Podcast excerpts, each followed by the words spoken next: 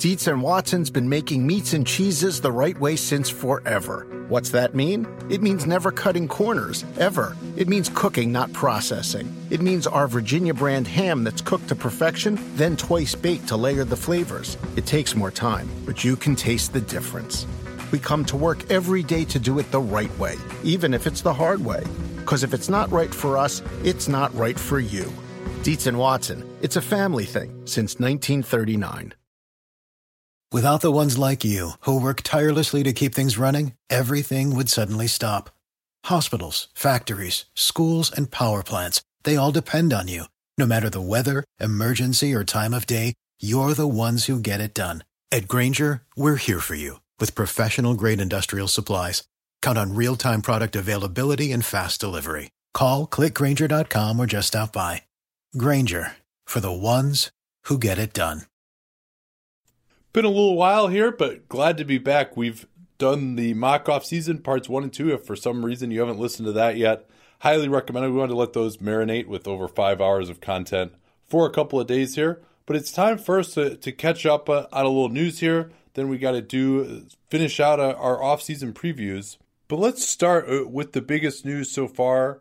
Mavericks re-engaging, sir. The, the Lakers are re-engaging per Woj and Ramona Shelburne with the Spurs. The Spurs are adamant that they are not in a rush to make a deal, but probably the biggest news to come out of that report is that it is assumed that if the Lakers can get Kawhi Leonard, that LeBron James will go to Los Angeles.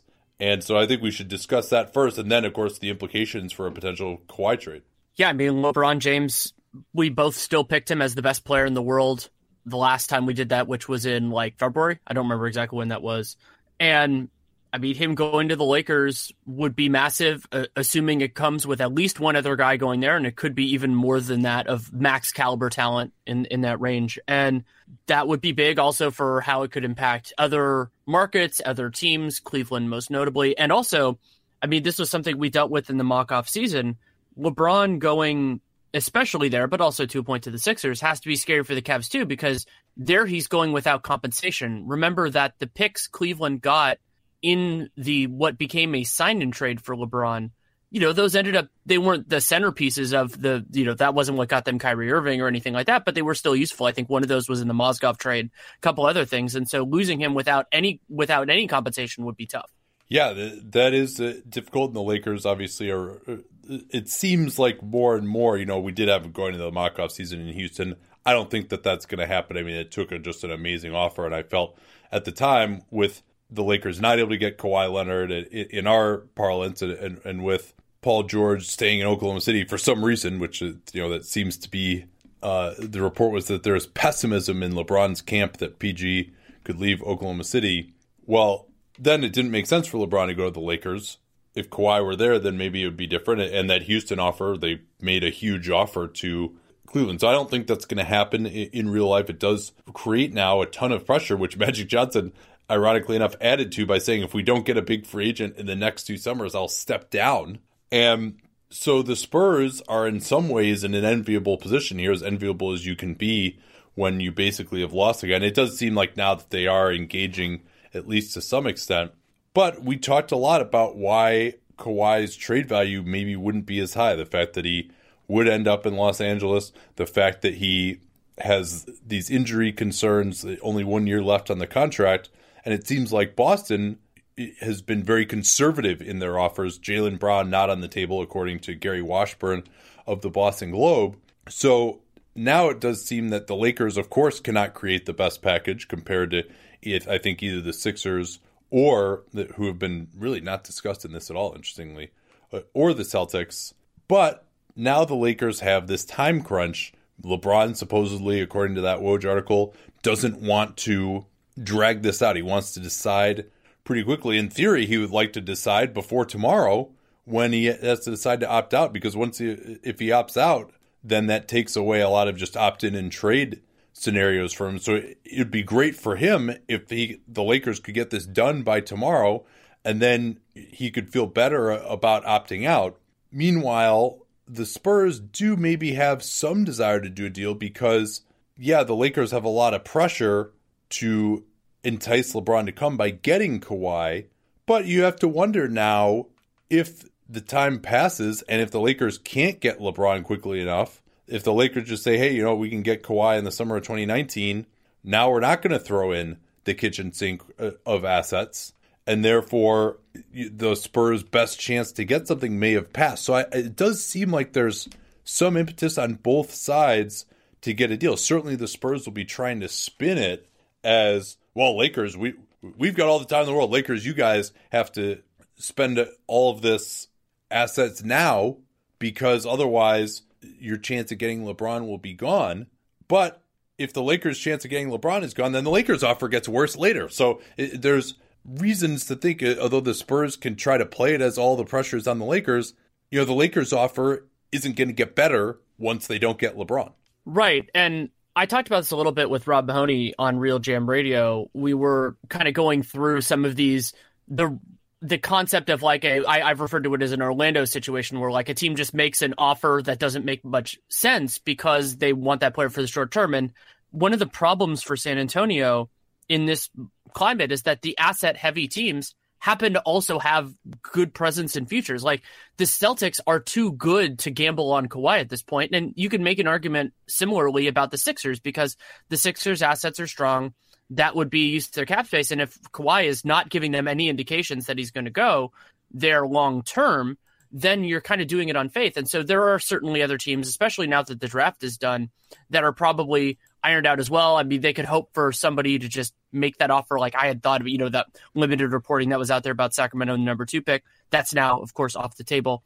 So I wonder, you know, where those other offers could materialize from. I certainly believe there are some, but if they're not strong enough and if those teams are treating it more as a rental than anything else, then it can be really challenging. And yeah, I, as you kind of said with the structural parts of this, I am more confident that a deal could happen. Not that it will, but that it, you know, I would say the the odds of that have gone up for me. Thinking about the pressure and there's this interesting dynamic with with LeBron, who knows this situation better than almost anybody, having been in it before where you do want to make sure that your preferences are heard, but you also don't want to put so much pressure on the Lakers that they end up giving up too much in the trade to make your team eventually worse because some of the pieces that they would give up in a Spurs trade might end up being not Lakers in some of the LeBron Kawhi hypotheticals, but maybe they could be on other teams to add in more talent as opposed to just being a part of the Kawhi price. Yeah, and certainly you would hope that uh, as LeBron, I mean, this is something you would think is that are you going to get a commitment from the Lakers that they're going to just spend all these young assets to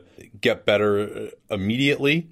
Uh, if that's your plan, I mean, and we've certainly seen uh, LeBron almost strip mine these franchises while he's been there, Miami and then Cleveland. I mean, David Griffin traded seven first round picks in an effort to get better over the time that LeBron was there. And, you know, LeBron James is worth it and he's that good. How long, how much longer he'll be that good is a little bit of a question mark as well. And you could even see him maybe at the end going back to Cleveland just to, to end his career.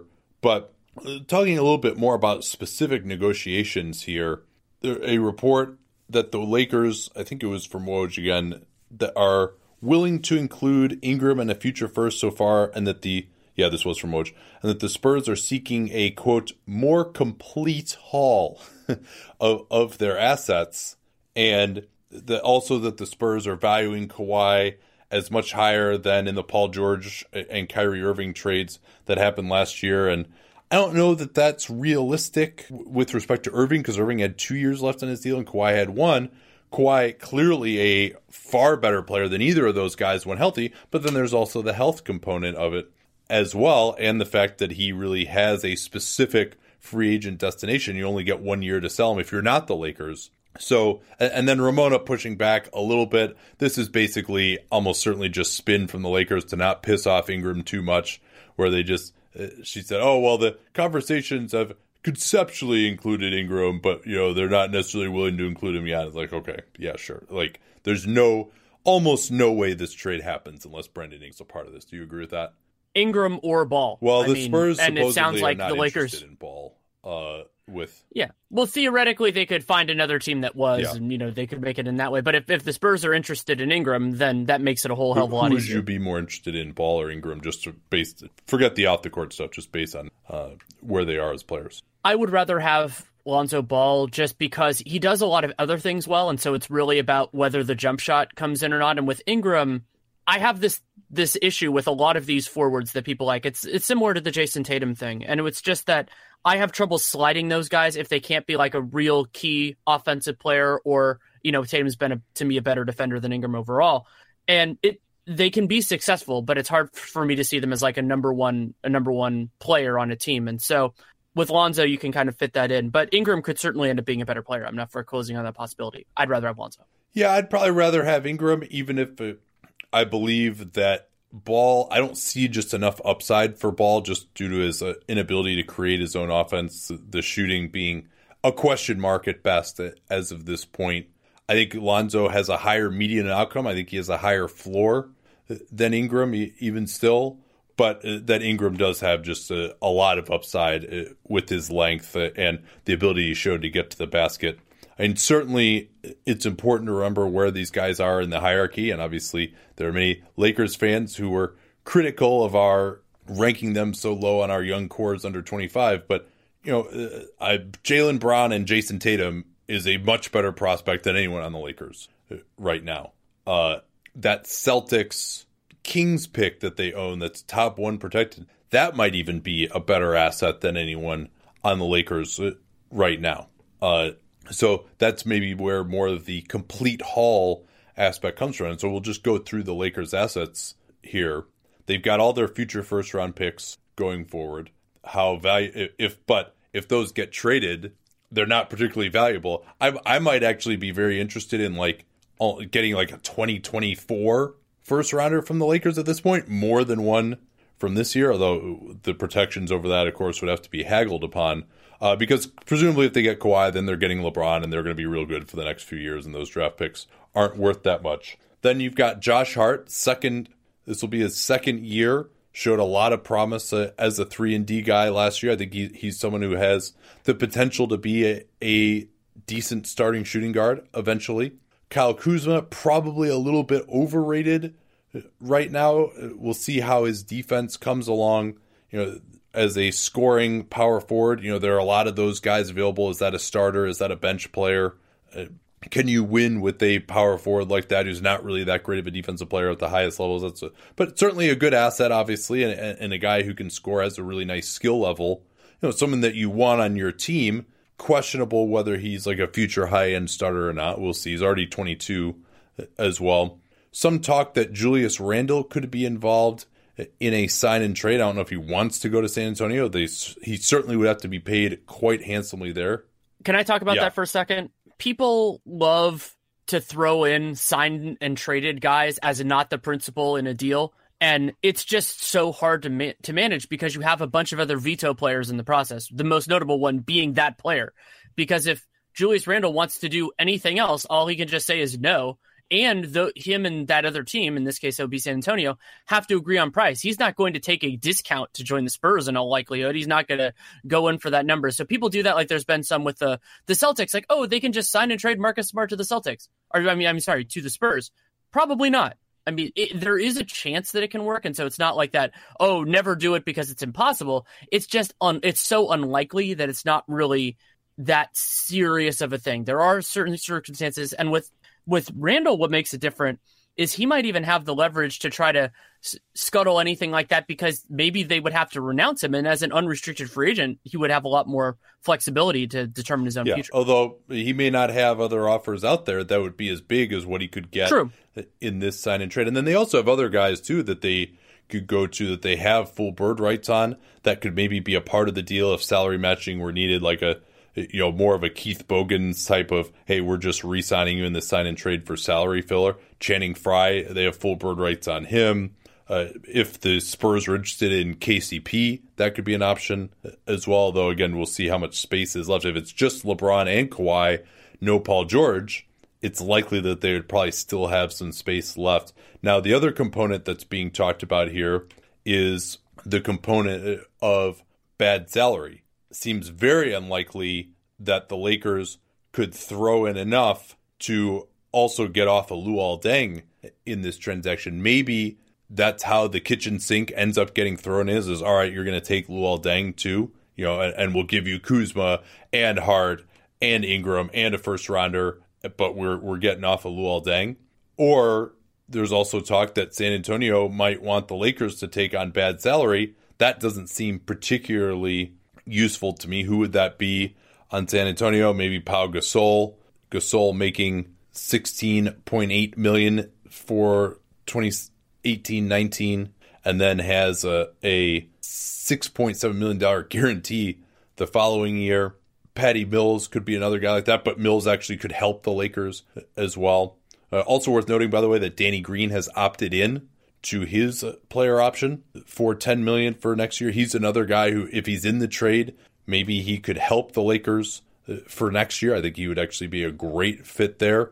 That's something else to consider too, and we'll see whether the Spurs want to just compete next year or not, or whether they really tear it down. I think you know trying to move Aldridge would be a very good idea if they move on from Leonard, uh. But you know, I don't know if Gregg Popovich wants to coach a crappy team for the last two years of his career. He probably wants to you know, keep Aldridge around and win 45 or 50 games the next couple of years, which he probably deserves as long as he's stuck around. So there are a lot of permutations here. I think if Deng were to be involved, maybe as a way to, and the Lakers would feel better giving up assets if Deng is involved, and you can also get back like a Danny Green as well as someone who expires this year but also can help you this year. That could be a permutation. But it does seem like I, I, think there is a deal to be made here. I'm optimistic. And I, I would if Kawhi and LeBron go to LA, that would be awesome. Like I would love to see that. Uh, I I just love seeing the best possible basketball teams put together and seeing like real clashes of the Titans, a team that another team that's really going to rival the Warriors. I mean that first Lakers at Warriors game would just be an absolute shit show, even the regular season. So I, I hope that that happens, uh, and we'll see. Let me ask you this from the Lakers' perspective: and would you just be willing to throw in everything for for Kawhi, everything that you you basically can trade? Maybe maybe Lonzo is left out of that, but you know, a first rounder, uh, that type of the type of deal that I was talking about. Are you willing to go that far at this point if it means you get LeBron James? I would if it means that he's the final piece, meaning the third for me, not if he's the second. So if it's just LeBron and Kawhi, because then they probably wouldn't have the cap space to get in somebody to bring in somebody else. But well, if we'll it's LeBron the, the and Paul George, the deal is. I mean, the, the, you know they could always stretch Deng right. as well. I mean, that's even LeBron. Right. That's what I what, yeah. what I'm saying though is I would not give up everything if it also like if it precludes Paul George, if you can still get somebody yeah. else, then yeah. Well, or even I mean, LeBron would be thirty five million, and Kawhi is twenty this year. So uh, throw in another ten million or so in roster holds, uh, and you've still got uh, a fair amount of money to fill out uh, around those guys in what'll be, you know, a, a tough market for unrestricted veteran free agents. You know, I think you can build a pretty damn good team, and, and it's just you know, okay, yeah. Well, or or they could trade for guys and then they would have their bird rights if they can find the right players. Yeah, and, we know that the Lakers have been banking money a lot for these years. They, uh, of all teams, uh, aren't going to have an issue going into the tax. Maybe the Knicks would be the only one who would have a, less of a problem there. So, I mean, I, I think if you have to, you definitely negotiate. But I mean, these young guys on the Lakers aren't that great to me. I mean, like they could develop into like maybe lower end All Star players eventually, but it's and okay, yeah, fine. You know what? Maybe if we do this, we're not favored to beat the Warriors. But you got LeBron James and Kawhi Leonard. I mean, now uh, Kawhi's health obviously is another thing, but uh, and I would also be interested to know how long of a contract LeBron is planning on signing. Uh, you know, I don't know if I want to do this if he's going to sign like a one plus one. But if you get LeBron for two years, especially at this point, you can get Kawhi, even if it's not Paul George. I mean, there are so many other free agents on the market that can help you, and you're right back, you know, at, at a minimum top three in the West. Who knows? Maybe you could even try to like get Chris Paul to come at, at that point. Uh, that seems like a long shot, but might as well give it a shot. Uh, I think you you have to do it, and you know even if it's a future first rounder and Ingram and Kuzma and Hart. I mean, th- those guys ultimately are nice players. They're players who might be able to get you into the lower end of the playoff picture if everything works out. But I mean, come on, it's LeBron James, it's Kawhi Leonard. Like, just do it. Now, I'm not saying you don't negotiate, but if it really comes down to that, I think you have to, and you know that's probably what the Spurs are thinking as well here. Let's do some, or unless you have more to say, let's do some other news. I think the place we can start with this is the news that the NBA announced Commissioner Silver's contract has been extended through 2023 24. I believe, but I'm not 100% sure that 23 24 happens to be the same year the, C, this iteration of the CBA well, expires. and perhaps even So more importantly, from the owner's standpoint, the TV contract. That he will now be there to negotiate Mm. the next big TV contract, which some, I'm not sure that there's a ton to support this yet, predict might actually be lower than it is in this iteration. I, I am not sure of that, especially because the ratings have been good, but we'll see. So, so yeah, I mean, the C, both the CBA and then the TV contract, those will be massive. So we have a lot of a lot of news to get to and a fair amount of speculation. But I, I think the most interesting place to start is the teams that have made real moves to kind of set things up, whatever that ends up being. So the Dallas Mavericks withdrew Doug McDermott's qualifying offer. So they could still resign him. They could even resign him using bird rights, depending on timing and space and everything like that. But it looks like that might be a move to maximize cap space. They also rescinded the qualifying offer on Salah Mejri, and there's a possibility that they decline Dirk's $5 million team option. They could bring him back with the room mid level would be about the same, or they could do something else. There are a lot of different options there. So that doesn't necessarily mean Dallas is making X move, but it does look like they're intending to do something involving cap space. Yeah, they could also move on from Dorian Finney Smith, Kyle Collinsworth, and looking at about twenty six point three million in space if in fact they decline that Dirk team option. And like you mentioned, McDermott, they'll still have his bird rights. It's just that they don't have the right to match any offer. And same thing, of course, uh, with Salah Mejri as well. Uh, and depending on who they get, I mean, they very easily could come to understandings with those players uh, having their bird rights. If they're now capped out, it might make sense to say, hey, you know what? Uh, I mean, I guess the problem is though they still would have to keep their cap on the books, so it's it's unlikely, I guess, that they would be able to hold on to those guys and their bird rights and use all, all of their cap space unless more moves are, are made. So the Mejri though is someone they could bring back because he has basically has a minimum cap hold, but uh, McDermott's cap hold is almost ten million dollars, and, and there's no way they're going to pay him that much. They could potentially maybe agree with him on a smaller contract to open up some space, but uh, you have to reading the tea leaves. It seems like though he probably won't be back there, uh, although they apparently still have interest in re-signing him. We should talk about that trade though, that Washington Clippers trade. We actually have not had a chance to discuss that. Uh, Gortat for Austin Rivers, uh, Rock Divers, Peston Reese. Yeah. So this is a fascinating trade for me for a couple of reasons. One being this. So I personally feel, and I know there are others who disagree, and that's totally fine, especially because Gortat looked a little washed towards the end of the year. I feel that Marcin Gortat is a better basketball player right now than Austin Rivers is. However, Austin Rivers plays a substantially more valuable position. He also makes a little bit less money, and so that's really the rationale for the Wizards. Is it's the the argument, and Kevin Pelton wrote this well in his trade grade pieces. The argument is it's easier to replace Marcin Gortat than find another wing. I mean, I think of Rivers more as a two than a three, though he can defend threes in a pinch. So it's it's a weird place for me where it's like, okay, I feel like Washington, you know, there is a little bit of a downgrade in talent, but it's a justifiable risk from their perspective. Then for the Clippers, I mean, we just don't exactly know what the roster is, but they didn't need another guard considering they even with Tados presumably being gone, Beverley, Lou Williams, they just drafted two guards in the lottery. You know, they they didn't have as much of a need there, and who knows where they're going at center. Yeah, and uh, in the mock-off season, Dwight Howard ended up going there. He's a, a name that's been floated around, and we'll see how much he ends up giving up in that buyout with the Nets. This is interesting here of what is the opportunity cost for the Clippers uh, at this point. If in fact DeAndre Jordan is going to be moving on, the Mavs are supposedly focused on him, trying to get him to opt in and get traded to Dallas rather than sign him to a free agent deal. I'm sure that's where a lot of this is headed right now is whether the Mavs want to keep DeAndre for more than one year. I would not want to pay him past this year, uh, but maybe you could trade for him just to get him on a one year, $24 million contract essentially. But now you're, of course, you're giving up trade assets to get him. We'll see how much that is. I don't expect that Jordan has a ton of trade value. And, and maybe Dallas could bring back Jordan on a much cheaper price after this year if it does really work out. I don't expect Jordan to age particularly well. You know, it could be only two, three more years before he's not even a starting quality center anymore, and sooner than that. Uh, with his offensive limitations, had a career low block rate last year. It gives us some indication of how he's fallen off. Uh, some, but I don't know that the Clippers had the option of just moving Austin Rivers into somebody's space. You know, that, that probably would have cost an asset as well. They get back someone who can play in Gortat, but I think that if they were adamant on getting a center who can play, they could have just done better with their mid level exception. They also take on an extra million dollars in this trade. And so that means it's going to be tough for them to use the full mid level unless more moves happen. They could maybe even with, with, the two guards they drafted, maybe Patrick Beverley gets traded into somebody's space or, or even could in theory be waived. He's totally non guaranteed at five million, but he seems like a value even coming back off of that microfracture surgery.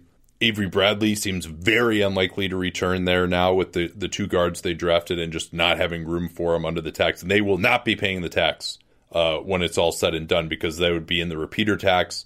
And if they just don't pay the tax this year, they'll have been out of the tax for two years, and then they the repeater tax clock totally resets at that point. So they will not be paying the tax this year for a team that's you know not really that good anyway.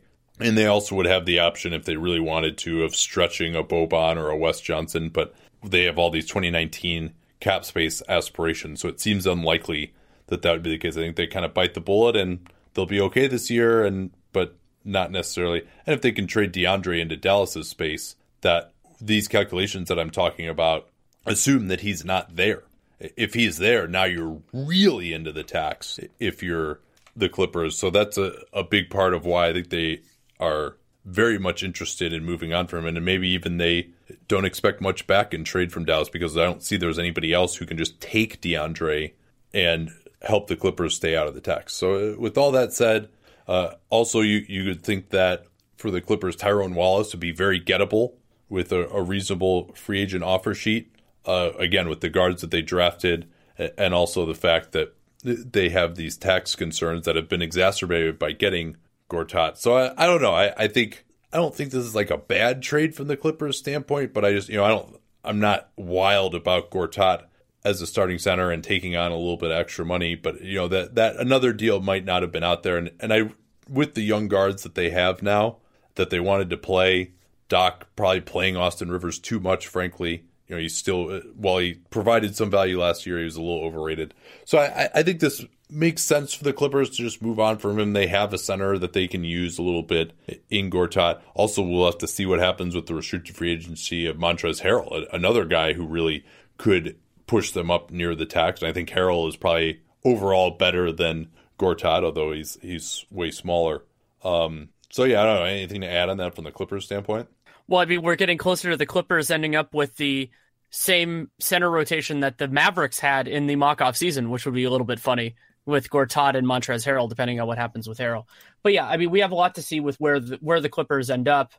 Just they have so many moving parts, and again, this this ties in with why I was critical of what they did last offseason, which was just it just was out of character, and a lot of what they have done since has been undoing yeah. that. You know, trading Blake Griffin, they did get a way better return from that than I ever would have expected. One other thing to note with this, I have said for years and still believe this that protection of picks doesn't matter if it is at the lottery line in total. And this the Clippers pick is lottery protected for next year with the Celtics. So it's not as much something that they will think about, but it is something that affects it because Boston gets that pick if the Clippers make the playoffs. They do not get it. Then it goes to 2020 and then becomes seconds if it hasn't conveyed in either of those two. Yeah, but if there's any year for them to be in the lottery, it's this year because they're hoping to use, uh, and we'll see how, how well they can do in 2019 free agency. Uh, I'm skeptical. And for the Wizards, I think it's a good trade. They save some money towards their tax bill. Rivers will be in their rotation. He might actually be their best defensive player at the three now in some ways. We'll see it depending on what the matches are. He's guarded threes a lot when he was in LA. I mean, they still have Kelly Oubre. They've got part of him. They actually have like, they've got Satoransky. They've actually got like pretty good depth here that unless they're playing against like a giant power forward, that they should be able to play either Oubre or Porter at the four most of the time. Um, and Markieff Morris can play some center for them a little bit, or just, you know, he's declined a little bit in effectiveness after that hernia surgery last year. So maybe he just doesn't play as much. They go with Porter at the four more often. And if LeBron James leaves the East, I mean, there really aren't that many wings in the East who are just going to steamroll you if you're playing, you know, slighter guys at the three and four. So I think this could really turbocharge the offense for the Wizards and allow them to play a lot smaller. And, you know, they've still got Ian Mahinmi, who's not a great center option, but I think, especially because they can offer a starting position, they should be able to get something pretty good uh, in the center market, even without a ton of money to spend. Another team kind of making moves to line things up. The Indiana Pacers waived Lance Stephenson, who I believe was like 4.3 million was yeah. the team option they had. It does sound like they're going to retain Bojan Bogdanovic, and that I mean that makes sense to me with the price that they got him at. And interesting reports on who they're looking at in free agency. Woj had it that they're looking at Aaron Gordon. Also, I believe it was Chris Haynes had Will Barton and Tyreke Evans, both of whom make a lot of sense for them. So I, I don't know exactly where they're going, but it looks like they're going to try to make a move with the space they have, even if they don't clear everything by moving Bogdanovich or Darren Collison. Yeah, I'm not sure I would have held on to Bogdanovich necessarily, and because I think your money is just going to go so far, and, and we're actually we're still going to wait on the Pacers because we don't have a decision yet from Thaddeus Young and his offer sheet. There is the report that Aaron Gordon could get an offer sheet from them. Also reporting that uh, from Chris Haynes that they'd be looking at Will Barton or Tyreke Evans, uh, offer the ability to offer either of those guys above the mid level should be very powerful. I think if, if they offer that, they should be able to get one of those two guys, especially because they're a good team. So I probably would have just waived Bogdanovic and maybe hope for the best. Um, because Indiana is not a free agent destination, tried to do some of those contracts that didn't really happen in the mock-off season, but I think could work. And you wrote well about this in your RealGM piece about the takeaways from the mock-off season of try to get some of those 2015 Portland style contracts to get guys below market value locked in to longer deals, the Ed Davis, the Al-Farouq Aminu kind of contract, see if you can go there. Whereas the fact that usually you're like, oh, well, we've we've got flexibility because this guy's on a, a one year deal, but because uh, basically what you're saying is, I'd rather have Bojan Bogdanovich for one year in cap space in 2019. I'm saying no, I'd rather have a $10 million player this year and going forward past 2019 as opposed to Bogdanovich. He did play very well in the playoffs, but I think he is a somewhat replaceable guy. And, and moreover, if they waive him, uh, it actually might have made sense to waive him a couple of days ago at a time when it's not going to flip over to the new league year and he can't be claimed. And that way, he's just out there as a free agent. You could always have just brought him back if you wanted to, also, uh, uh, when it was all said and done, if you can't find anywhere else for your money. I'm not sure that, yeah. Yeah, sort of like what I ended up doing with Bjelica. Yeah. Yeah, although this is different because you have to waive him and he has to go through waivers as opposed to being right. a, a, free agent. Uh, Fair enough. But yeah, lots lots interesting with the Pacers and still that Thad Young decision that 13.9 million. Uh, I just I don't even want to do their offseason preview yet because we don't know that we're so close to finding out here. Uh, and, and so just so people know, it could happen just depending on where the way this goes that that will actually go come after July 1st, but we'll still treat it as a preview because that's what it is. All right, some more news here. Toronto having difficulty finding assistants uh, for Nick Nurse. They had this really deep bench, and it seems that no one wants to stick around there now. And then they went after uh, Sarunas Jasikevičius and Chris Finch to try to be assistants. Neither of them ended up biting. In other news, uh, Scott Bordow, Suns beat writer, says that the Suns are very unlikely uh, to give qualifying a qualifying offer to Elfrid Payton. In fact, I don't think that they will. Uh, tomorrow's the deadline there, and then Alex Len as well. Uh, that they're not even likely to keep those cap holds on the books, uh, and that the Suns are looking for a point guard and a stretch four in free agency. Tyler Ulis also had a guarantee date that was shortly after the draft. That has now been pushed back to Saturday. I would imagine with the way Shaq Harrison played, he's kind of a, a combo guard the fact that they drafted Elie Okobo, Brandon Knight is coming back. Ulis really was one of the worst players in basketball to get big minutes last year, so I, I could see them. And the shot just didn't go in for him as much last year. I could see them just moving on from him at this point. I think he's still a guy who might be able to be a, a, backup point guard someday, but it just seems like kind of the Suns just have other options there they want to take a look at. Uh, yeah, what else we got? How ready are you to do? How ready are you to do some of the voice? I don't know. I I don't want to go too far on that, but uh, but uh, and it's Kanter has opted in or leaning towards opting in. Sorry, per uh, Begley. Uh, that is uh, not a surprise. He was making noises that he might opt out. I'd put Garrett Temple probably in the same boat. Uh, we'll see there though. And What are some of the other player options that we have? Melo. well, yeah, he de- he declined to exercise his early termination option. Not a surprise there. And then uh, Wilson Chandler also uh, will exercise his player option to go back to the Nuggets. That's uh, also all of these wise moves uh, to be sure. And then more Denver news. The Nuggets, as expected, declining the team option on Nikola Jokic. Indications are already that he will re-sign for the max five years, 146 million. We'll see whether there's an option on there. I'm guessing that there will not be because again, they're both because Jokic was restricted and because they the Denver had to decline that option for him, which of course they had incentive to do because he would have been unrestricted next year as opposed to restricted this year if they kept him. But I think at least they're able to get him to just do the full five years instead of a player option. In the mock off season, I ended up taking less to get that player option. Uh, and also, I thought KP did a little bit better job of, of leveraging things. Uh, what else we got here? Danny Green opted in. I don't think that requires yeah. voice because that was more of a, a, a yeah. tough decision. $10 million option with the Spurs. Shelvin Mack got waived. This is not a surprise. One million guaranteed. We have not yet heard whether the Magic will stretch that money. I think they should just bite the yeah. bullet and put it all Especially, on this year because they might they're actually. They're not a cap team this year, and they're also not in danger of the tax. So why not just get it all done this year? Yeah.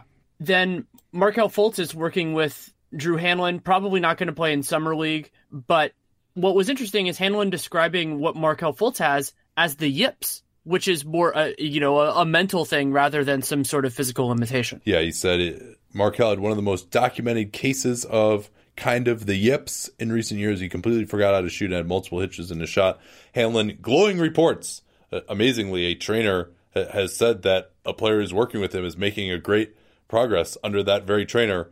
But nonetheless, that's good news for Sixers fans. And uh, Hanlen's philosophy when he's rebuilding a shot is – you don't play five on five because then you just regress back to what you were doing. So he likes them to not play five on five for three months or so. So that's probably why he's not going to play summer league. We haven't heard that actually reported, but uh, connecting the dots there, it seems pretty obvious. It, uh, Milwaukee, Sean Sweeney, who uh, had been Jason Kidd's uh, star assistant, the architect of their defense, he has moved to Detroit under Dwane Casey. And Detroit, because they are intent on filling in their entire front, uh, the, like the whole power structure except for the general manager do that last. They hired Malik Rose to be, I believe, the assistant general manager. Yeah, Malik uh, actually was uh, an attendee of Sports Business Classroom, uh, the executive session. A couple times he had a, a nice blurb on the website uh, about how the, program was, and but not that we're going to take credit for him getting this job. He's, he's a really emotionally intelligent guy, knows the game, uh, and uh, my interactions with him, he's just shown a, a great desire to learn and look at new philosophies. So I think that, that's a pretty good hire. He's been a rising star. He was the G League Executive of the Year with Erie, which had been the Hawks uh, affiliate. But what this really seems to augur is that Ed Stefanski is just going to stay on as the general manager. I mean, they hired a coach and an assistant GM. So, oh, now they're going to hire a general manager? No, clearly Ed Stefanski is just going to stay there. Ed Stefanski is someone I am uh, extremely skeptical of based on his tenures in New Jersey and Philadelphia. And, you know, I don't think Memphis when he was there has been great either. So, uh, very, this is one of these ones where it's like, man, like, what did this guy do to earn another shot? Like, why don't you just take a, a chance on someone who's never had a GM job before at this point? But uh, we'll see. Maybe they'll do a better job. He's certainly got a lot of work to do in Detroit, that's for sure. Speaking of management teams that I don't necessarily have the most faith in, Mitch Kupchak new general manager of the Charlotte Hornets, said that Kemba Walker is the centerpiece of the franchise. Now, that does not mean that he has to be the centerpiece forever, but if that's how they're starting this offseason, I think it's pretty fair to say that I would not expect him to be moved during the offseason. Maybe at the trade deadline, we'll see where the Hornets are at that point. And it's possible that a playoff spot is opening up for them, but still, I mean, what is that really? You know, if they're the seven or eight seed and then maybe he stays at a high price, maybe he goes for nothing. In Atlanta, Michael Cunningham uh, reporting that Isaiah Taylor's guarantee date, 300,000 guarantees, not total guarantee, was pushed back uh, to the end of June uh, as well. And then they did not make a qualifying offer for Malcolm Delaney, who was a little bit of a disappointment for me in the NBA. I had hoped that he could do a little bit more based on how he had played in Europe. In Brooklyn, uh, Rodion Kurucs will come over right away. He and Dzanan Musa, both of them are guys who need to get an NBA strength program post haste, but a four year deal for the second rounder Kurucs, the 40th overall pick. And then uh, also from Europe, the Celtics continuing their train of finding one of the best American point guards in Europe to play a third point guard role. This means perhaps that Shane Larkin will not return. Uh, Brad Wanamaker, who, who uh, played well in Fe- Fenerbahce, if you watched the EuroLeague Final Four, you probably saw him guarding Luka Doncic some. Uh, he is on a one-year rookie minimum deal for eight hundred thirty-one thousand, uh, and he actually left a ton of money on the table in Barcelona, according to David Pick, and is uh, wants to get into the NBA and, and see if he can play well. Also, we noted how Robert Williams fell to number 27th in, in the draft. And then part of that was uh, there was some reporting that maybe the background on him wasn't that great. And he then missed a conference call the next morning right after the draft with the Boston media. They had no idea where he was. Supposedly it was due to a misunderstanding. And then Sherrod Blakely reporting that Aron Baynes is expected to return next year for the Celtics. That very much seems like, and this is what happened the mock off season as well. The they can pay him up to 120% of what he made last year, so that'd be 5.2 million. Remember, he signed the room exception for one year last year. My guess would be that it's going to be one year, 5.2 million for him to come back. Uh, otherwise, to pay him more than that, they would have to break into an exception, which seems unlikely. And I think they also really would like to avoid the tax this year if they can, because they're going to have many years of tax payments ahead of time. And if you're close, it, it really makes more sense to just avoid it at this point team a team that has had many years of tax maybe in the rearview mirror. We'll see what happens at this point. The Cleveland Cavaliers made it what set at first was an absolutely shocking move when they picked up the option on Kendrick Perkins because I thought that option was guaranteed. It turns out from Dave McMenamin's piece that it is not guaranteed. I still don't know all the mechanics of how that's going to work, but it, it was interesting. Windhorst's piece, and I think McMenamin's is or Windhorst talking about it. Like, it sounds like they it just it's kind of a flexibility piece. And if Kendrick Perkins is not guaranteed, sure, it's the same thing we talked about a little bit in the mock off season with all the Rockets non guaranteed guys. And I mean, really now they're in a holding pattern of sorts until we find out what happens with LeBron James. Yeah, and uh, Brian Windhorst saying on Cleveland radio that the Cavs are behaving as if they expect LeBron to leave. That a little bit in contrast to some of the other reporting that the Cavs want to keep Kevin Love next year uh, although supposedly that's even without LeBron if they want to do that. Uh, Marc Stein had said earlier that uh, a couple weeks ago that only the family members' wishes could actually keep him in Cleveland. So, uh, and there's a bunch of reporting which I think is just kind of face saving. Oh, the Cavs are being very aggressive to try and clear some space. Well, even if LeBron leaves and they get rid of everything else that's not tied down, there would be hard pressed to get under the cap. So that seems extremely unlikely that they could make any kind of a big move. I mean, maybe they could make a trade by including Collin Sexton or Love, and, and but there's no way they do that until LeBron says he's going to stay.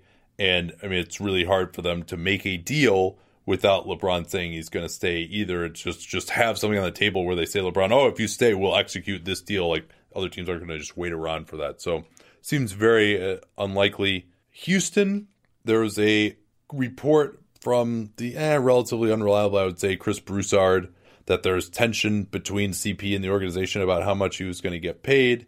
Uh, Amick coming back saying there's no tension, and then Paul, Ariza, and Houston executives were all there for the award show where James Harden won MVP. I'm sure you guys have seen that. I don't think we need to go over those uh, awards really. Uh, and there wasn't really anything that I thought was like really a bad pick either this year that comes to mind. Maybe you can disabuse me of that when we're done talking about this. But you know, CP was joking around about, oh, there's so much tension here. Uh, the Rockets also picked up the fourth year option on Mike D'Antoni's contract. And Trevor Ariza, there had been a report that he's looking for 50 or 60 million. Shams, again, pushing back on that.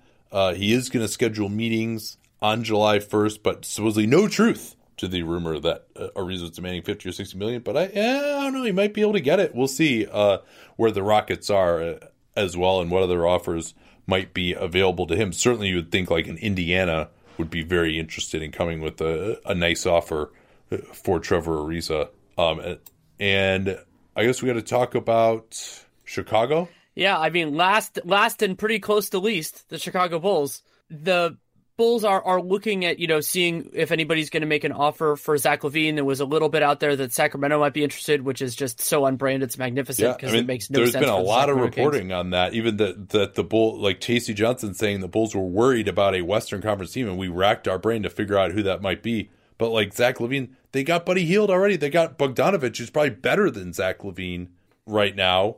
Probably. He is. Uh, yeah, I mean, we'll see how LaVine is younger. He could develop more quickly. So, yeah, certainly last year he was. Um, and they need a three. I mean, it's just, and I actually, for Sacramento, I've done a bunch of podcasts in the last cu- couple of days. Did one with David Locke for Lockdown NBA.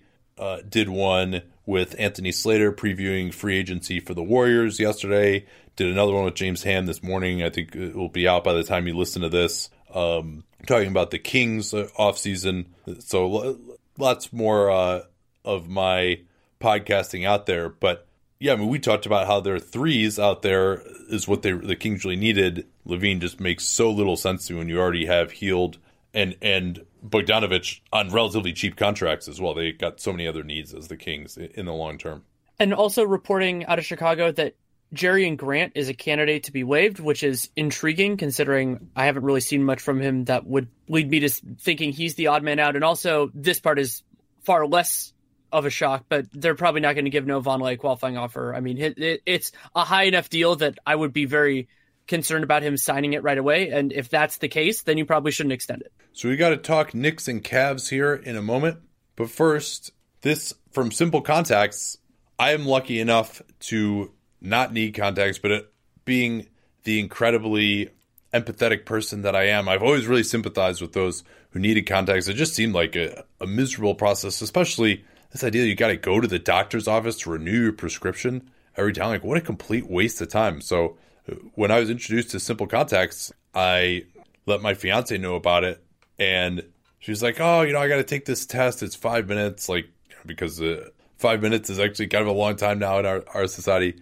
But I was like, "Yeah, you know, you need to do this for the podcast." So, so she did, and then she's like, "Oh, wait a minute! Like now I don't have to actually go in to the doctor. I just saved all that time with their online self-guided vision test." in just five minutes. So they're basically bringing the doctor's office to your home. Making an appointment is miserable. You have to get off of work a, a lot of times. You get there, you're they're never actually ready when you get there. And their contact lens prices are unbeatable if you order through them. And then this vision test is only twenty dollars again, uh, much less expensive than it would be at the doctor's. Their shipping is free. Now, the one thing they can't do is give you a full eye health exam. You should still get that periodically. They want to make sure that I mentioned that. But honestly, going to the doctor's office for a lot of these things is just totally outdated. And Simple Contacts is the best way to renew your prescription. If you need a new prescription, uh, they can't do that for you. But if you're just renewing your prescription, they just test whether you can still see 2020 with your current prescription. If you can, boom, you got the renewal and you can order your t- contacts from them with $30 off your first order use the code DUNK, D U N C, different code for this one. Sad that we can't use cap space here because, you know, it's the off season and I wanted to say that. But DUNK is the code this time. D U N C, simplecontacts.com slash dunk, or enter the code DUNK at checkout. Once again, simplecontacts.com slash dunk, or enter the code DUNK, D U N C at checkout. Get $30 off your contacts. Try it out and you're never going to go to the doctor's office to renew your prescription. Why don't we start with the Knicks here? Just because, I, interestingly enough, they don't have one of the more extensive off seasons because it, just the organizational limbo that they're in right now due to the health of Kristaps Porzingis. Beyond that, it's it's the health of Porzingis, but also just their limited flexibility. They are one of the unusual teams that is over the over the cap, but well below the tax assuming Enes Kanter opts in, as as we do expect and talked about a little bit in, in the news part. So that means they could use the full mid level exception. They could also use the biannual, which makes sense for the Knicks because they expect to be under the cap for next year. So then you're not you can only use it every other year. But if you're not going to use it the second year, that's totally fine. And they could theoretically clear about $11 million by stretching Noah his final two years over five years, but that doesn't really make much sense. It doesn't give them a whole lot to work with. They also have small trade exceptions for Carmelo Anthony and Willie Hernangomez. Melo's is only about 2.4 million. Hernangomez is 1.4. Usually when they're that low for me, What I'm thinking is that's claiming a guy off waivers. If there's somebody you like, you can just get them that way. You don't have to tie up any yeah, of your other exceptions. And, and a player who is on a contract that's longer than the minimum, but you could still claim off waivers. Right. Yeah, that's useful. Exactly. So they can do that, and they're eh, free agents. So Kyle O'Quinn already opted out. He is. They have full bird rights on him. He's unrestricted. His hold is eight million. Not that that really matters too much to them. They could bring him back certainly, but they could also just go in a different direction. Michael Beasley, non-bird because he was on a one-year contract, one point five million dollar hold. Same thing with Jarrett Jack. I could see them bringing Beasley back. I could also see them not bringing him back, trying somebody else in that role. They have a non-guarantee for Trey Burke. It sounds like at least they'll give him to the hundred thousand point, which I believe is July 10th. But they could they could have him on their team next year. He did oh, a nice yeah. job. And then Troy Williams, Troy Williams doesn't have any guarantee until August 1st. By then, the Knicks will know what their team is, and then it's a hundred thousand with him. So they they still have plenty of time to figure all that out. The big holes on this team: point guard, they've got Ntilikina, they've got Emmanuel Mudiay for next year. Neither of those guys has proven to be anywhere close to a starting caliber player. Jarrett Jack is an unrestricted free agent. He actually could give some decent point guard minutes somewhere else. He played reasonably well for them. He might have been their best point guard last year at times. But they definitely could use something more at point guard. Not that strong of a free agent class right now. They will have that full mid level to use. I think that's one thing to watch is they have 2019 cap space aspirations, but they're not going to have that much. As of now, they're only slated to have about 25 million in space because uh, you know, that's what happens when you're paying Joakim Noah and Tim Hardaway Jr. a combined $37.5 million. Noah is expected to be stretched that year, so you could bump that up to maybe about $37 million. But there are a lot of teams that are supposed to have space next year. So my question is maybe they could be one of these teams. So few teams can even use the full mid level that you could get a player on a value contract who can contribute going forward do you want to sacrifice 2019 cap space to do that? I think I might be willing to do that because the you if it's a guy who's on a value contract, you could always move him again as well. And with Porzingis just having come back from the ACL, and that this also assumes that they don't extend Porzingis as well. If they do that, then uh, his cap hold is 17 million. Then that cap space could disappear even more. So uh, maybe 2020 is a better target for the team, especially if some of these young guys can develop. They drafted Kevin Knox. We'll see how, how he looks this year. I mean, he's really their only pure three on the roster right now. So they could maybe use another one of those, but there aren't many of those in free agency. Another thing that I could see them maybe doing with that mid level is some of the lower level restricted free agents, especially on teams that have tax concerns, whether, you know, Treveon Graham, David Nwaba, Patrick McCaw, those type of guys where you can use the full mid level and maybe offer those guys a little bit more than those teams feel like matching. Maybe even Fred VanVleet is someone they could look at w- with an offer sheet. Uh, and they're not, I mean, they're going to be bad next year regardless, but you're not as worried as you used to be about, oh, we got to be one of the absolute worst teams with the new lottery rules. So that's, this is one way where, you know, maybe it would make more sense for them just to not sign anyone and tank. But now they can sign a player who's not going to move the needle, but still could be a useful player for them going forward. I sincerely doubt the Knicks will do it, but they could theoretically, with their contract structure, be another team that could take on money for the 1920 season and basically line things up for 2020 because they have Enes Kanter's massive expiring deal. He's somebody who can actually help a team if they wanted to. I don't expect that to happen, but I wanted to throw it out there as a possibility. And yeah, Courtney Lee is another guy question, too who could be, and he goes through 2020, but he could help a team a lot more.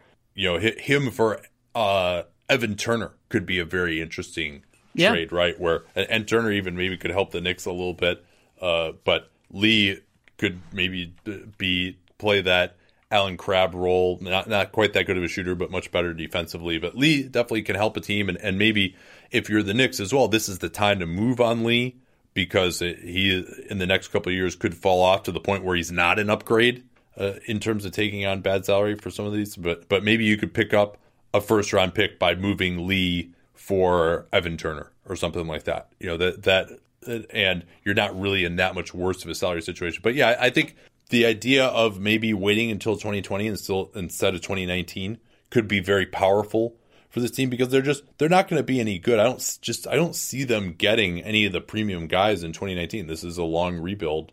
Um, yeah, what else? Well, the only exception would be if they've already had some sort of indication, like if there's a player, for whatever reason, Kyrie Irving's the one that pops into my head, that for whatever reason they want to go to the Knicks, even if we don't think it necessarily makes sense because of where they are in the success cycle, then maybe you see this differently. But we'll have to see. What my line would be for using the mid level exception is a player that can be under contract and a productive Right. part of their 2020 21 team. That's where I would be looking. And so somebody who can run a pick and roll would be great, or just a wing because wings are so valuable in the league.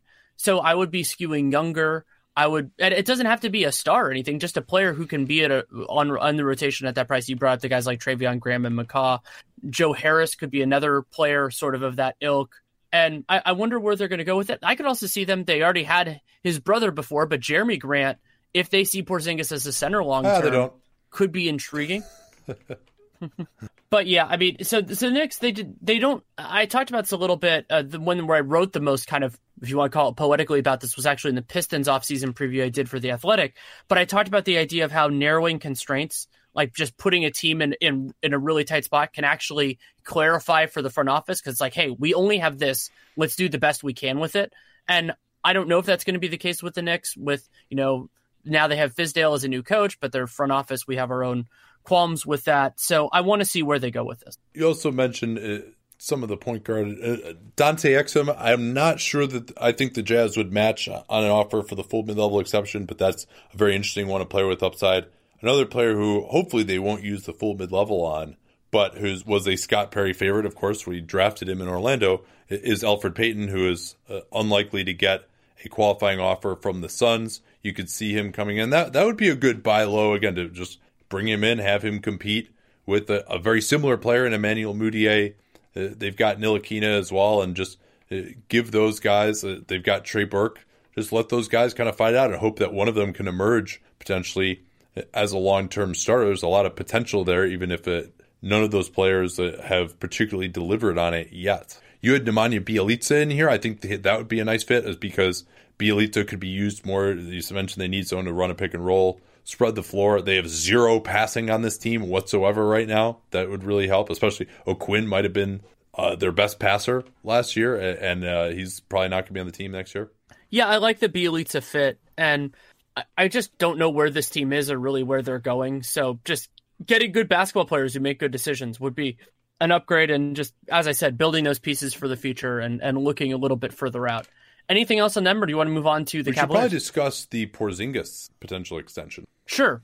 So a part of this is certainly the idea that any deal, whatever that number is, replaces the cap hold, and any reasonable contract would go over that hold because he's going to make more money than that. So for the Knicks, what I would be looking for is some sort of risk mitigation, and that could be in the form of non-guarantees. I would have it as in a different form than Jo- Joel Embiid trade, but if that helps people think about it, so be it. Or by less money per year, something like that, because I don't think Porzingis has the equity, especially with this injury, to say, you know, max or nothing, because they can just wait. And if he earns it, they have the ability to sign it. No problems asked. If he if he really really earns it, then they can give him that max qualifying offer. But if that's not the case, then they, have they protect themselves a little bit. So I'd be asking him to take a haircut and a pretty meaningful one here to get a deal done. Yeah, I agree. And obviously, is their franchise player. He's been a little touchy in terms of uh, his uh, wanting to come back, but you also he might just not be the same guy uh, when he comes back, and he'll have maybe three months of the season, and the expectations will not be that high for him. But you're going to want to at least see some flashes there. Because if he's not the same guy, and I always thought that Porzingis is a little overrated, I think in part because he always plays so well at the start of the year, and people are like, "Oh, this guy's unbelievable," and then kind of the Knicks just fall out of contention, and people aren't really paying attention as much at the end of the year when he wears down, uh, or just gets unlucky with his shooting compared to earlier. I mean, he definitely took strides uh, last year, and but then had, of course, the ACL tear, and has that difficulty staying healthy in other ways in addition to that ACL tear. So I- think I, I agree with you. I mean, unless there's going to be a really significant, you know, something like 20 million a year, and also another reason too is you definitely don't want to give him five years of the full max now, unless maybe there's some non guarantees on the end. But even then, uh, but I th- so you now have the ability to sign him for five years for less than the max as a restricted free agent potentially. And yeah, you run the risk of okay, he gets in restricted free agency and he really wants to get out of there and he signs a three plus one. Uh, you've always got the maximum qualifying offer available if you really need it uh, as well. But I think hopefully you can avoid alienating him under the guise of hey, you know what, we want to use your low cap hold to try and sign more free agents to help you. But in reality, it's kind of more about well, yeah, you know, let's kind of see how you look a little bit here when you come back. So I think that's all, all I had on them. Should we talk a little Cleveland Cavaliers now? Yeah, I think the place to start is just noting because sometimes this is a misconception that gets out there that Cleveland is under uh, sorry, over the cap no matter what. Just because a max player leaves does not in any way shape or form mean that a team has the cap space to replace them. If LeBron leaves, I have Cleveland at just under 10 million below the tax line, though that does include Rodney Hood's hold. And if LeBron comes back, then they're obviously super expensive. There is an open question about whether Dan Gilbert would use the full taxpayer mid level. If memory serves, he did not use it. I think they used a portion of it on Cedi Osman and then used, I think, another portion to give a pick more more years. You know, something that teams have been doing more in recent seasons. But they also have trade exceptions for Kyrie Irving and Richard Jefferson. I doubt they're really going to use either one of those just because they'll have other options available on the table. So really, this is a two pronged idea. One is what if LeBron comes back. The other is what if LeBron leaves. Yeah, and certainly the Cavaliers will be hoping that Kawhi Leonard does not get to the Lakers. LeBron just we haven't heard anything about him potentially going to Philly. Houston is not giving up, but supposedly there's pessimism in James's camp as well. The, the it seems to be either Lakers or Cavs is the question. Let's talk about if James does return. I have long maintained that if you want to compete with the best teams, they just need to move on from Kevin Love in some way. They just can't be good enough defensively with him out there. I think we saw that in the NBA Finals again. I know he had that one stop in Game 7 2 years ago, but uh, and he actually executes and tries harder than a lot of these other guys, but they just need more athleticism. They need more versatility. Jeff Green while he played pretty well for them, just wasn't really the answer there. To some extent, they're going to have to hope that Jordan Clarkson can play a little bit better. If LeBron returns, maybe Rodney Hood, they're just hoping that he takes a qualifying offer. I wouldn't expect a substantial offer to him. I think if LeBron leaves, it's maybe more likely that Hood could get a, a pretty decent offer from them. And then they've got Collin Sexton, whom they drafted not a guy who no rookie point guard is going to contribute at the highest levels beyond a few minutes a game, likely in in the playoffs. So the thought would be, all right, what can we get for Kevin Love and Collin Sexton if LeBron sticks around and we're still trying to win a championship? Or maybe even the thought is, you know, we're still he's only here for one more year again. He probably signs another one plus one, you would imagine, in Cleveland. So maybe the thought is, hey, you know, we're not going to sacrifice the future here. We're just going to keep the same team around LeBron, and we'll have as good a chance of everyone of anyone of getting back to the finals and losing again. You know, but I don't really want to pay through the nose and hamstring our future and, and give up future first round picks or whatever else. I want to emphasize, we talked about this a little bit earlier, how thoroughly the Cavs have been strip mined. I mean, because so it goes in two elements. One is the draft picks. I mean, so they owe that top 10 protected first to the Hawks, 10 top 10 in 2019 and 2020, then two seconds, also a couple second round picks. But the other big challenge for Cleveland is to go back to an old, though it didn't start on dunked on chestnut for me, is the Nene test. And so it's which players on their contracts are an asset. And I would argue that, you know, for certain teams, because it's not uniform, you know, like Kyle Korver, for example, could be an asset on certain teams at seven million for ne- seven and a half million for next year. But by and large, Cleveland's best players for most teams, I would say, are negative. You know, Kevin Love at 25 million a year, that's a lot for him. Tristan Thompson looked like a shell of himself most of last season. He's about 18 mil for a year per year for two more years. JR has that 14.7 and then a partial guarantee. So like you're you're sitting there looking at it going, well, okay, we would probably in most circumstances have to give up assets or at least get something back that costs something.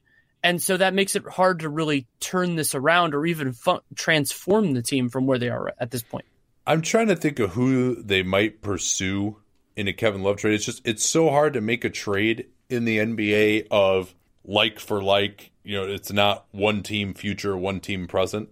And certainly, I think if LeBron leaves, they should trade Love post haste. But uh, especially because it wouldn't shock me if Love opts into his player option of 26 million next summer. Anything come to mind of just a, a possible trade target there for a team that would want Kevin Love and could bring back a player that might be useful to them? Maybe that player would be a center with some athleticism. Maybe that would be the thought there, but it, it seems unlikely that there are players with good wings who would want Kevin Love instead. But maybe I'm missing. Yeah, I don't have any particularly good ones off the top of my head. And the other concern with Kevin Love's player option is, you know, I could see a team like Phoenix being interested just because he's a good player. McDonough's, you know, trying to secure his job.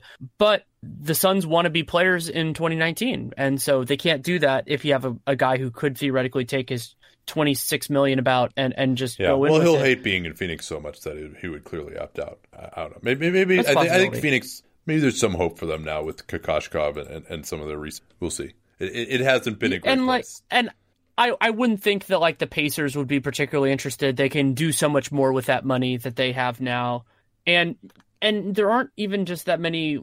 I, I don't know. I don't really have that many good spots for Kevin Love what, what in my about head. Kevin Love for Paul Millsap, straight up. It's interesting. I mean, that would be the Nuggets leaning in. You know, go, going in that direction, say, "Hey, we're we're just going to be an offensive team." Yeah. Well, the and, reason and the I Nuggets wouldn't would, do that is Denver. The Nuggets would save some money. Uh, in the immediate, but you change from a team option on Millsap to a player option on Love, so that that gives you a lot less yeah. control over but, the. But if you're the 19, Nuggets, you might situation. think, hey, you know, we'd love to have Kevin Love on a, on for 26 million in 2019-20, and uh, you know, for the Cavs, they could play Millsap at center, uh, and next to LeBron. I mean, I still don't think LeBron is going to stay. Probably, we'll see what happens with Kawhi. But it's, uh, I mean, that that would be an interesting one uh, to me.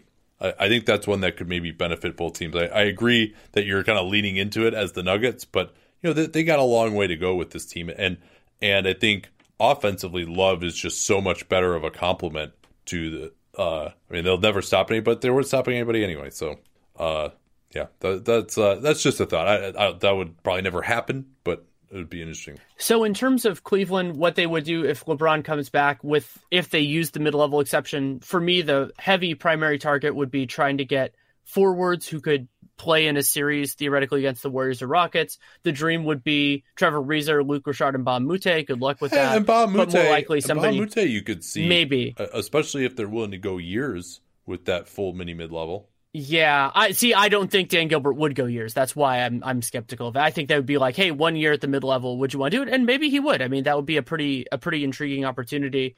If those guys say no, look more in the James Ennis, Joe Harris, which would be a return, Treveon Graham, GR three maybe, or I mean, and then they could go like Mike Beasley for the minimum. That seems like kind of a Cavs move. And then the other thing that Cleveland really needs is a depth guard. Ray Felton, Jameer Nelson, just somebody who can capably run things for them would just be such a big help. Now, of course, if LeBron returns, and even if he doesn't, uh, and this is also a complication for the potential opt in and trade scenario, where if they're not going to be good, they're not going to want to take on equivalent salary to LeBron and still pay the regulatory tax. Remember, they're in the repeater tax. So, as of right now, if LeBron were to return for his max, even with only 11 players under contract, including Sexton, you're at 69.8 million in repeater taxes paid and then even if you just fill out the roster to get to 14 guys oh you can say hello to 87 million in repeater taxes paid. And now if you want to make one of those the mini mid level instead the full mini mid level exception ah cool 107 million dollars in repeater taxes paid. So yeah uh this will be a very expensive team. Again it would be the most expensive of this era uh, if they bring back LeBron, I mean, they're adding the four million in salary from Sexton. They got all these raises from these other guys. Clearly, some sort of a move. Maybe getting off of J.R. Smith, who is making fourteen point seven this year and is guaranteed three point nine million next year. Kyle Korver took a little bit more of a backseat role in the in the against Boston. Uh, you know, not uh, that was why I was critical of that trade to begin with. Was that he really couldn't play against the most athletic teams very well. He obviously was key in the first two rounds, but maybe they could move on from him and just hope that somebody would take him uh, to save some money. But I mean, we're talking about these guys that they could get, uh, and you know they could make these trades later on as well, potentially to to save cash. But it certainly would be very difficult for them in terms of the repeater tax, which you know increases every band there by a dollar compared to the regular tax. What if LeBron leaves? I mean, the big thing you start doing is you listen and, if not pursue trades on just about everything that's not nailed down on the roster. Love, Tristan Thompson, J.R. Smith, Kyle Korver, you know, focusing more on the older guys just because doing that. Maybe Dan Gilbert tries to do a spite run at the playoffs. I would be interested in seeing what that team looks like. I don't think it would make any sense just because you're losing that benefit. Also, their pick is top 10 protected. So that gamble might get you somewhere close to, to getting making that dicey. Then whatever flexibility they have would be focused on restricted free agents, whether that be Rodney Hood, who they have the rights to themselves, or other guys, you know, Patrick McCaw, Shabazz Napier, who could follow LeBron departure again, which would be kind of funny. And then replacements for whoever they trade away, should they end up trading guys away. So I, th- I think they would be more on kind of on the, the margin end. And the big question for me with Cleveland, if LeBron leaves, is what do they see as their timeline? Do they take their medicine for the eighteen nineteen season, maybe even the nineteen twenty season, and then push at that point? Or do they try to really squeeze and push and do something else with it because they could maybe become a 19, 2019 cap space team, but I think they're more of a 2020 or 21 team at that at that juncture rather than going after it right away. Yeah, I agree. I, I really they would desperately need a three if they were trying to do the competing thing next year. As we've mentioned, zero three is pretty much available on the roster. They probably could get to using the full mid level. That could maybe be a more powerful tool. You could see them trying to get like an Avery Bradley and and in the East still where they'll be playing 58 of their games, the number of threes with size that you really need to guard are, are limited. I guess you've got Ben Simmons out there, though they've had more success guarding with power forwards. A lot of teams have.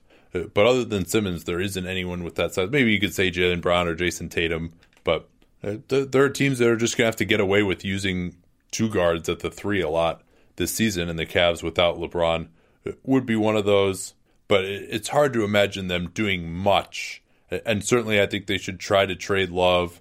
Everyone else, I think you just got to kind of take your medicine on them. And if you can take on some bad money, maybe some of these guys have some use. J.R. Smith or Clarkson or Tristan Thompson, where you're taking back even worse money and you're getting a lot worse. That would be my strategy. I don't know that it'll be George Hill is another one of those guys.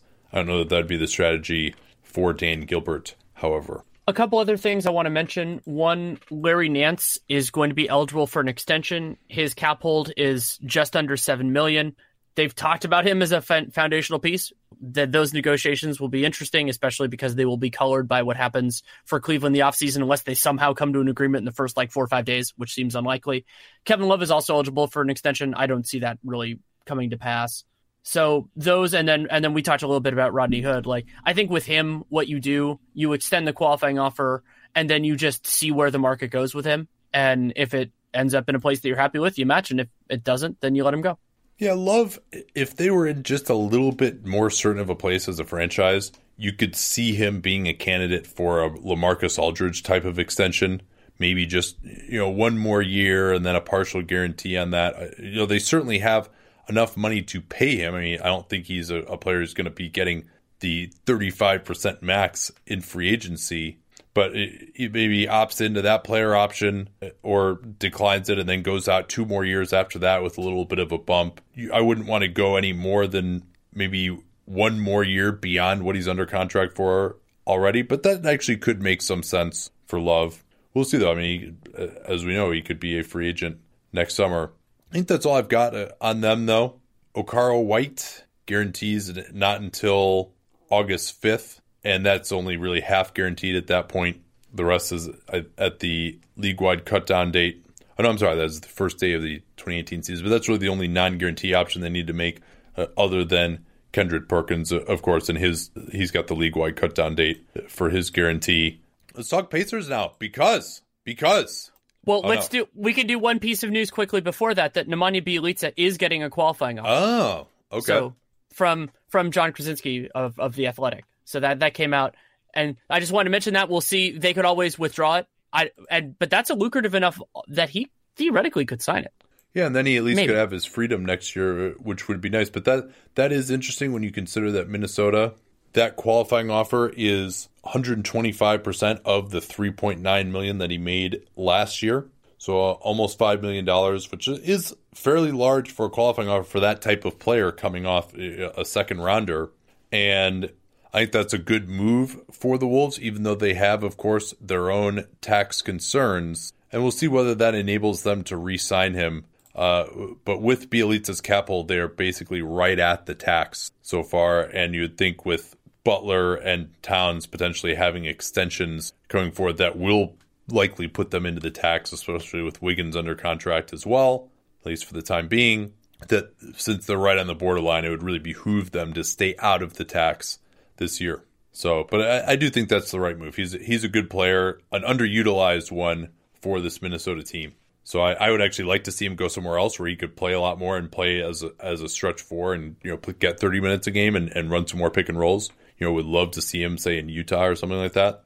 But you still would think, hey, if someone wants to make a full mid level exception offer to Bjelica and Utah would be in a position to do that, that the Wolves would have to swallow pretty hard before they match that one. Right. We'll just have to see what the market bears out with him. And it gives Minnesota some control. And as long as, if something else comes up, my assumption has been that if they want to stay under the tax, they have to choose between Bjelica and somebody for the mid level, but they still have the flexibility to make that choice. So now the bigger news Thaddeus Young has opted in to his 3.9 million uh, in the mock-off season. He opted out. Uh, we almost kind of did it just as an experiment to see what he would get, and it didn't go well for him. He ended up kind of lucky just because the Lakers didn't get any free agents. They just had all this extra money, and they ended up kind of giving him almost a goodwill $15 million offer for one year. They really no one made any kind of a long term offer for him. I thought that he's very undervalued, but and at age 30, this is normally a time when you would want to opt out, lock in for a longer term deal, but it was really difficult to see where that would be coming from for him. So he is now in. Where does that leave the Pacers cap wise? So the band that they're working with now is narrower than before because now they have Thaddeus Young there. I would put it at between 20 million and 36 million, depending on what they do with Collison and Bogdanovic. I think they'll be on the lower side of that end, more around 20 million, because, you know, Collison, 2 million of his 10 is guaranteed. Bogdanovic, 1.5 million of his 10.5 million, both with early decision dates we're going to be hearing in the next couple days. I expect those guys to both come back. So that's still 20 million can get you a long way. It can't do quite as much as we did in the in the mock off season, but I still think the Pacers can make some noise this year. The big question with them is how are they going to approach this versus the possibility of going harder in 2019 when they could have up to about 60 million in space. And I think 60 million is kind of just unwieldy. It's too much to really work with for a team that would never expect to get two max guys. So maybe you spend about that 20 million to bring in somebody on a contract you're happy with moving forward, but you're not as aggressive with it because you know that that player is going to, if you sign somebody for multiple years, is going to be a part of your books for the long term. Yeah, and I would be focusing for sure on trying to get guys in on value long term contracts this year. We're assuming here that they are waiving and stretching Al Jefferson to to get to that amount you were talking about. Actually, that's just waiving him, not stretching him. So it could be a little bit. It could be closer to twenty three if you want to include the stretch. Yeah. So if you throw in the roster minimums, then they'd have nine players under contract. We assume they waive and stretch Al Jefferson. I've got got them doing that. Then GR three, he was under contract for the moon. They actually have full bird rights on him, so you'd think they'd want to keep him around because his cap hold is so low. They can pay him more than that. They've got Aaron Holiday, obviously. They drafted at 23. I'm going to assume that they move on from Joe Young and uh, Ike Anigbogu another guy they could keep around. That doesn't cost them that much. Alex Poythress, they got as well. Those guys are all making the minimum. Just depends on whether they need every penny. But to me, if they every penny that they can create gets them to 19.8 million, that is not enough. I don't think for an offer sheet that's rumored to, to Aaron Gordon. Maybe in a sign and trade that gets there, but I think Gordon wants to make more than that anyway. But perhaps what this means, and the fact that it got leaked that they might be looking for Aaron Gordon, is maybe that could mean Thaddeus Young would be on the move now that he's opted in, and they would open up more space for Gordon that way. If there was a team that wanted to just take Young into space, I'm not sure who that would be though? Well, it could also be Cory Joseph, who's on a much Yeah. smaller contract. They could clear some money Yeah, that but way. then they would really uh, have a hole at backup point guard too. I think Joseph actually isn't on a terrible value deal himself. Yeah, I mean they they could go with Aaron Holiday if they think he's ready to step in. You know, it's imperfect, but if if they if that margin mattered, I think they could they could squeeze it a couple different ways. Well, okay, so we'll talk about a Gordon offer sheet. I don't think that what they have right now is enough. I also think that you know, as happened in the mock off season, maybe the best way to do it is to just engage in sign and trade talks with the Magic. I don't, I'm not sure how, with the Magic being in a situation where the regime there now is not who drafted him, and they have Jonathan Isaac who plays his position. I don't know. I don't see those guys playing together much really. That maybe the Magic would be willing for the right enticement to move on from Gordon, and then it's just a question of how much would the offer need to be. Uh, maybe if it were a sign and trade involved, then they could involve someone like Cory Joseph, who would probably actually start for the Magic uh, and send Gordon back. That's an interesting idea. And then you wouldn't need as much cap space to give Gordon, you know, the twenty-two million or so a year that he probably uh, would require. Uh, what else do we need to talk about with these guys? Well, so we've talked about Aaron Gordon as being an option. I would say that with so much uncertain on their roster outside of Victor Oladipo and potentially Miles Turner, we should also mention that he is extension eligible, sort of like Porzingis. He has a low cap hold, 10.2 million, so it's even lower because he fell further in that same draft. I don't expect to see an extension there. But so then when you're sitting there as Pacers, it's like, okay, how does a player fit in with this? So I would say their biggest need is small forward in the long term. That's such a hard position to find. But it's tough to get somebody this year. There just isn't much of a supply. You know, maybe they could get in on a Ariza or something, but I think he's a little bit too old for for the youth in this core. So sort of like the Knicks, but just with more functionality, you're looking at pieces that you're happier on your team this year to a point, but also next year and moving moving beyond. And I think they will really have the opportunity to, to get those players this year, especially now that it might end up where they end up with more, you know, not quite a max, but enough space to to maybe give even more than one guy more than the mid level exception. That could put them in a really good spot for more of the kind of Will Bartons of the world, or even something I've toyed with with the Pacers is if they felt comfortable that Oladipo is going to be the guy running their offense, that they could even get somebody like KCP or Avery Bradley who does a good job defending ones but can't run an offense and maybe you put them next to him and go with kind of a dynamic defensive backcourt where the assignments change depending on the opponent. Yeah, that that would be pretty nice to get one more really good defensive guard in there instead of Darren Collison, who really can be taken advantage of. There always seems to be this, oh, he's not a true point guard, Victor Oladipo. It's like, well, Darren Collison isn't a true point guard either. Like Cory Joseph isn't uh, so amazing, and you know, it'd be nice to have someone who just at least maybe you just don't want Oladipo bringing the ball up every time, you know, just to take a little load off him. But I mean, I don't know why that's any different than James Harden or every other normal point guard. So I, I, I would very heavily consider that approach for them going forward. And and th- and that's another thing to think about here, right, Danny? Is okay. Darren Collison is making ten million this year, right? Uh, his guarantee date is July first, so he has two million guaranteed. Bogdanovic has one point five million guaranteed. Wouldn't you rather offer that ten million and see if you could get like an Avery Bradley type instead? I mean, isn't he just so much better of a player than Collison? And, and now Bradley might say, "Well, I'm not going to sign for 10 million for a long-term deal because I, I think I can get back out of the market last next year, and my uh, because of last year's injuries, uh, my market is depressed. And maybe with Collison, since it doesn't guarantee until July 1st, they might have the ability to get a pretty decent idea of what might be out there in lieu of him. Whereas uh, for Bogdanovic, that becomes a little bit more difficult with his guarantee date being uh, June 29th. But I still, I, I just don't think that Bogdanovic is such a valuable player. I think that this is one of these ones where, oh, we played so well, then we took the, uh, we were uh, this unexpected success, and we took Cleveland to seven in the first round, and we played pretty well in the playoffs. And oh, we were so close, we could have been right there. And that just leads you to be conservative in terms of bringing these guys back instead of, yeah, you know what? All right, you might lose Darren Collison. You might lose Bojan Bogdanovic. Those guys were available for incredibly, uh, I shouldn't say incredibly cheap, but uh, for relatively fungible contracts with non guarantees in the second year for a reason in what was a better free agent market last year. I mean, did those guys play so incredibly well that it's like, oh, they're going to get way more now uh, if you lose them or equivalent players. I, I don't think so. So uh, if I had any chance of moving Oladipo to point guard and, and, getting a two where the it's really much better. I mean, they could even look at JJ Redick if Philly ends up uh, signing someone else instead. You mentioned Barton, you mentioned Evans. Those guys to me are all better players than Bogdanovic, and they're all better players than Collison. And I think you could get those players for similar money. Uh, Rudy Gay is someone else maybe they could look at too.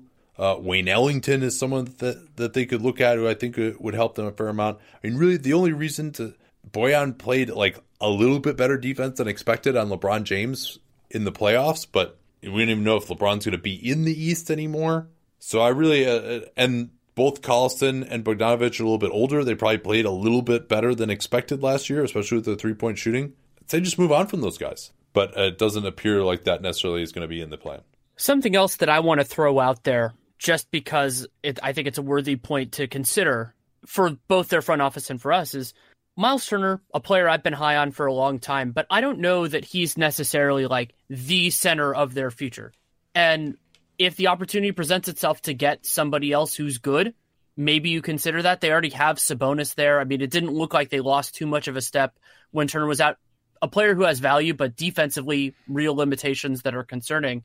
Well, I so can't believe that affects I can't believe you're saying this about Miles Turner. You were like higher on him than anybody. I had him. I had him. I think third or fourth in that class, and that doesn't mean you trade him or anything like that. It's just there is a, a threshold which I think teams are way too reluctant on, where it's like they're good enough to keep them around, but they're but they're not good enough to preclude you from looking at other options. And I think teams don't spend enough time looking at other options. And when we see how strong the center market is right now. I mean, you had all the guys that went in the draft, a bunch of different capable players, both on the restricted market and the unrestricted market this year. I haven't spent too much time looking at 2019 yet in terms of centers, but if you can find somebody that that you think is a better answer to the question or can be a part of it, like what if Derrick Favors is just cheap? And for whatever reason Derrick Favors is available at a price that you're happy with. I wouldn't say, "Oh, we have Miles Turner, we can't sign Derrick Favors, whether he's a power forward, a center, or whatever long term. Just go after a guy if you think they're good." Yeah, I, Turner still has the upside. I would probably wouldn't be quite as aggressive about it as you were just talking about. Obviously, you listen on everybody, but uh, I think as a guy who wants to be there, he was drafted by the organization. His shooting has really been blossoming. Maybe he can get better defensively. I wouldn't be too aggressive extending him. You know, I'm not interested in paying him 20 million a year right now. Maybe and, and then if he blows up and he has that low cap hold and he's worth a 20 million dollar contract, that's a good problem to have as opposed to just proactively paying him that. I, I very much see them overpaying him in an extension. I hope that they don't do that. So we, we've talked about some of the guys that they could be interested in. What would your offer be to GR3? He is unrestricted, although you know, he, he missed most of last year with that ankle injury. He does have some three and D potential still, although I was pretty unimpressed with where his defense was last year. I mean, he's he's athletic, so like oh three and D, but then you know he doesn't he doesn't actually execute and stop people, it becomes less interesting. But still, at only age twenty four, Mock season he got something like three years, nine million, and with the idea that you can keep his low cap hold on the books, is that an offer that you would be willing to make to him?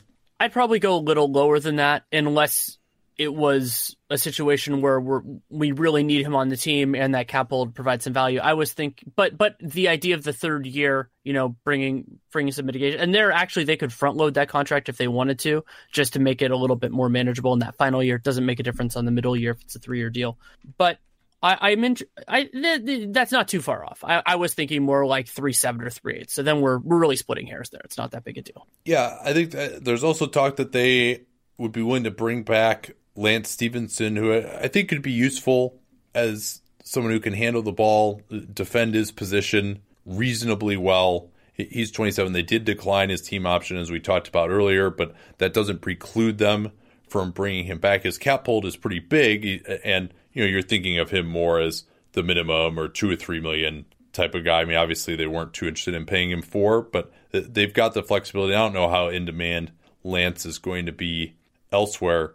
I mean, they really, in terms of team needs, you know, it'd be great to have someone to take Stephenson's role who's actually just better than him. That's what they're talking about with Evans and Barton. And then the other thing is that for of the future, they've got Young for this year, but they might want to bring in somebody else.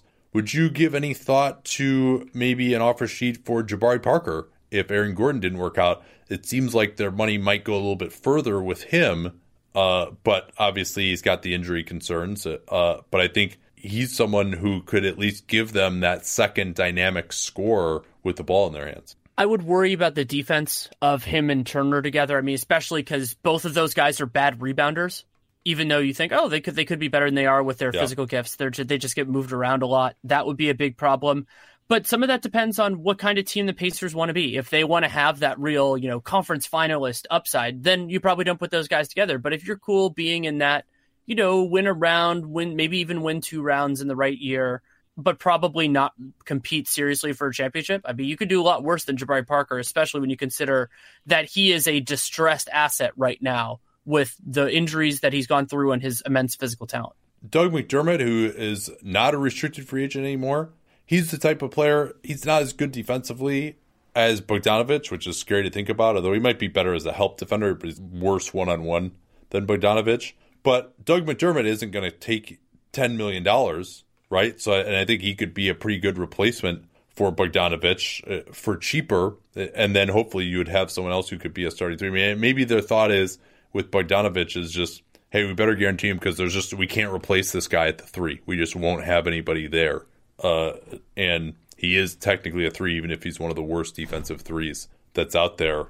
Uh, so maybe that's a thought as well uh, in keeping him. I, I agree more with keeping him maybe than Collison but Collison, they can figure out what the opportunity cost is there more easily. I also would be interested in, again, that lower end restricted free agent market we're talking about. Treveon Graham, David Nwaba. I think Patrick McCaw could be a very interesting fit on this team. Uh, and they've got enough cap space that they could make an offer to him that I doubt that the Warriors would match, and he could maybe grow into this core. I mean, the, the beauty of this team right now is just how young they are with Oladipo at 25, Turner I think it's 23 right now. They've got Sabonis. They don't really have any needs in terms of traditional bigs, so it's just filling in some more wings, and that's all they really need at this point. And maybe at the four, you know, if you're thinking that Young won't be sticking around us past this. Anything else you think we definitely need to talk about with them? And I, am just fascinated by their offseason overall. There's just so much potential here, and it's a great season to, to have money, especially if they could move on from Collison and get up to 30 million. I mean, they could add maybe two or three pieces that could be a part of this team long term. Mean, that would be pretty nice. Or one Aaron Gordon or Jabari Parker, and then they actually wouldn't even be a terrible Rodney Hood destination potentially either. Mm-hmm. So I, am really excited yeah, to see they, what they, they do. Can... I'm just scared it's probably going to disappoint us.